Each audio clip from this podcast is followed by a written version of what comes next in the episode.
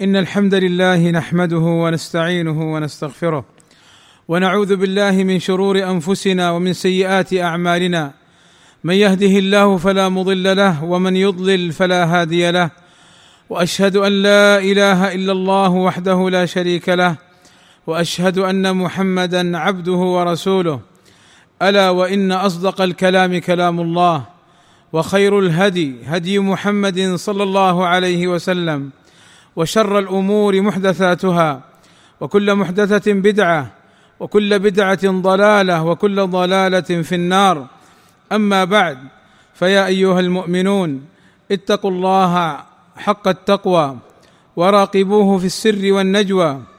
عباد الله قد حذر النبي صلى الله عليه وسلم من السحر وإتيان السحرة والمشعوذين وحذر من ادعاء علم الغيب. إن هذه الأمور التي حذر منها النبي صلى الله عليه وسلم خطيرة جدا لأنها توقع فاعلها ومرتكبها في الشرك والكفر. والله عز وجل يقول في كتابه الكريم إن الله لا يغفر أن يشرك به ويغفر ما دون ذلك لمن يشاء. وعن أنس بن مالك رضي الله عنه قال سمعت رسول الله صلى الله عليه وسلم يقول قال الله تبارك وتعالى يا ابن آدم إنك لو أتيتني بقراب الأرض خطايا أي ما يملأ الأرض خطايا ثم لقيتني لا تشرك بي شيئا لأتيتك بقرابها مغفرة فتأملوا أيها المؤمنون كيف علق الله المغفرة على عدم الشرك به فالله يغفر لعبده المذنب ذنبه. إن شاء إلا إن كان مشركا فلا يغفر له. وعرف أهل العلم السحر بأنه تخيل الشيء إلى المرء بخلاف ما هو به في عينه وحقيقته وأنه عزائم ورقى وعقد تؤثر في الأبدان والقلوب فيمرض ويقتل ويفرق بين المرء وزوجه ويأخذ أحد الزوجين عن الآخر بإذن الله وإرادته. وقد حرم الله تعالى السحر وحكم بكفر من تعلمه.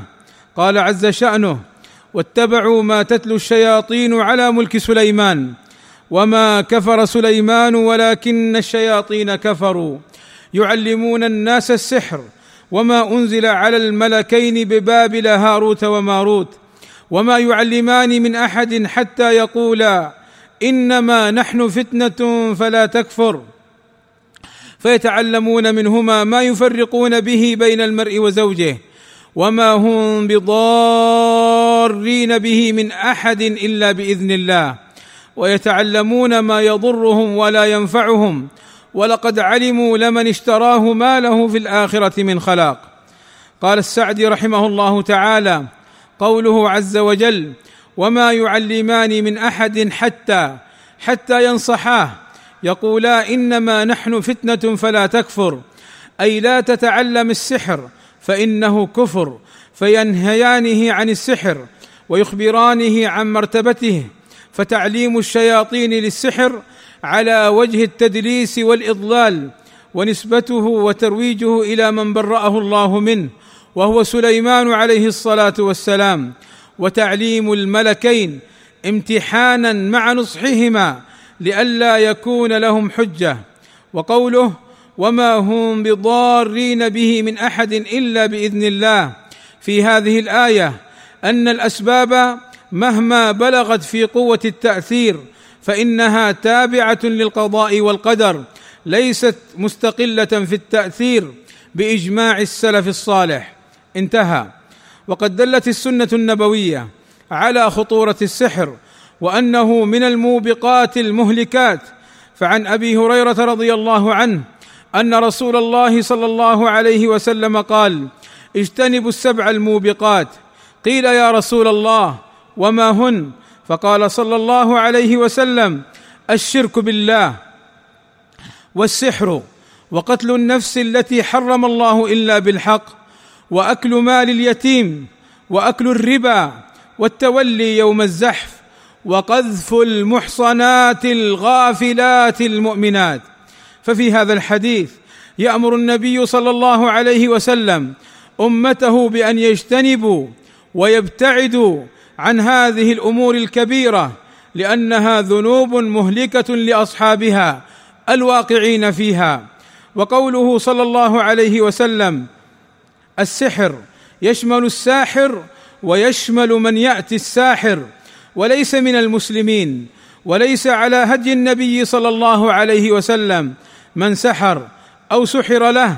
فعن عمران بن حصين قال قال رسول الله صلى الله عليه وسلم ليس منا من سحر أو سحر له فقوله سحر أي الساحر نفسه وقوله سحر له أي من أتى الساحر ليسحر غيره. فيا ويل السحرة ويا ويل من يأتيهم ليسحر الناس. ولا يجوز تعلم السحر حتى ولو أراد أن لا يضر أحدا أو قال من باب العلم بالشيء فهو حرام لأنه من أكبر الكبائر. قال صلى الله عليه وسلم أكبر الكبائر عند الله يوم القيامة. الإشراك بالله وقتل النفس المؤمنة بغير حق والفرار في سبيل الله يوم الزحف وعقوق الوالدين ورمي المحصنة وتعلم السحر وأكل الربا وأكل مال اليتيم.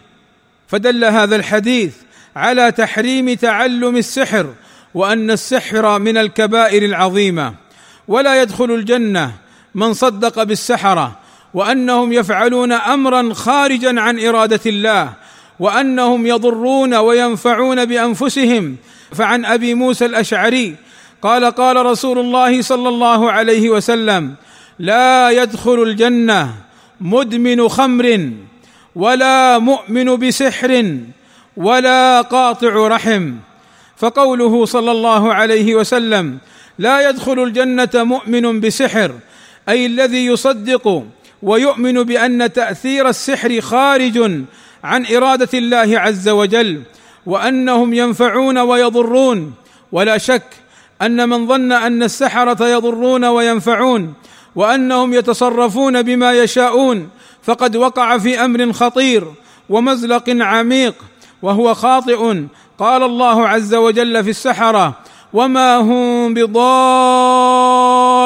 به من أحد إلا بإذن الله وعن ابن عباس رضي الله عنهما قال كنت خلف رسول الله صلى الله عليه وسلم يوما فقال صلى الله عليه وسلم يا غلام إني أعلمك كلمات احفظ الله يحفظك احفظ الله تجده تجاهك إذا سألت فاسأل الله وإذا استعنت فاستعن بالله واعلم أن الأمة لو اجتمعت على أن ينفعوك بشيء لم ينفعوك إلا بشيء قد كتبه الله لك.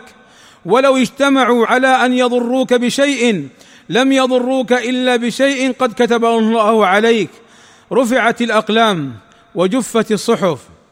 فكيف يليق بالمسلم المؤمن بالله عز وجل المصدق بكلامه أن يعتقد هذا الاعتقاد الباطل الخاطئ؟ وكيف يليق ببعض المسلمين أن يسموا السحرة والمشعوذين بالسادة والأولياء والمشايخ ونحو ذلك من ألفاظ التعظيم والتبجيل وهم في الحقيقة أعداء الله وأعداء رسوله صلى الله عليه وسلم وأعداء المسلمين. أقول ما تسمعون وأستغفر الله لي ولكم من كل ذنب إنه هو الغفور الرحيم. الحمد لله رب العالمين والصلاة والسلام على نبينا محمد وعلى آله وصحبه أجمعين.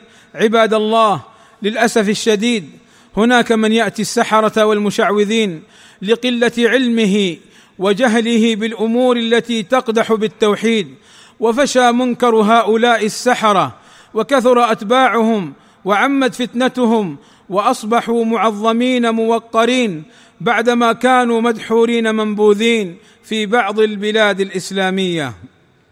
ولقد تنوعت أساليب السحرة والمشعوذين في خداع الناس باسم الشرع تارة وباسم الطب تارة أخرى. ولا شك أن إتيان السحرة والمشعوذين محرم لا يجوز وأن إتيانهم من مظاهر ضعف الإيمان وضعف التوكل على الله سبحانه وتعالى. قال الامام ابن باز رحمه الله تعالى لا يجوز للمسلم أن يأتي السحرة ولا يجوز للمسلم أن يصدق السحرة فيما يخبرونه به فإنهم يتكلمون رجما بالغيب أو يستحضرون الجن ليستعينوا بهم على ما يريدون. وهؤلاء شأنهم الكفر والضلال لكونهم يدعون أمور الغيب. ولا يغتر بصدقهم في بعض الأمور ولا بكثرة من يأتيهم ممن ينتسب إلى العلم فإنهم غير راسخين في العلم بل من الجهال لما في إتيانهم من المحذور لأن الرسول صلى الله عليه وسلم قد نهى عن إتيانهم وسؤالهم وتصديقهم لما في ذلك من المنكر العظيم والخطر الجسيم والعواقب الوخيمة ولأنهم كذبة فجرة. انتهى. وكان السحر شركا بالله وكفر لأمرين. الأول لما فيه من استخدام الشياطين ومن التعلق بهم. الثاني ولما فيه من ادعاء علم الغيب الذي استأثر الله بعلمه. كما أن الساحر لا بد أن يمتهن القرآن العظيم. أشد الامتهان بأن يضع القرآن تحت قدميه. أو يتبول عليه. أو يكتبه بالنجاسات. كدم الحيض والعياذ بالله. فاحذروا عباد الله من الشرك والكفر ومن البدع وكل ما يبطل عملكم.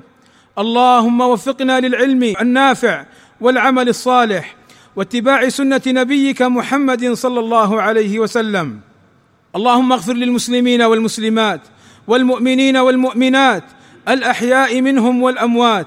اللهم إنا نسألك الهدى والتقى والعفاف والغنى. اللهم وفق ولي أمرنا لما تحبه وترضاه وأصلح اللهم به العباد والبلاد واحفظه من كل سوء. اللهم آتنا في الدنيا حسنة وفي الآخرة حسنة وقنا عذاب النار. وصلى الله وسلم على نبينا محمد وعلى آله وصحبه أجمعين. والحمد لله رب العالمين.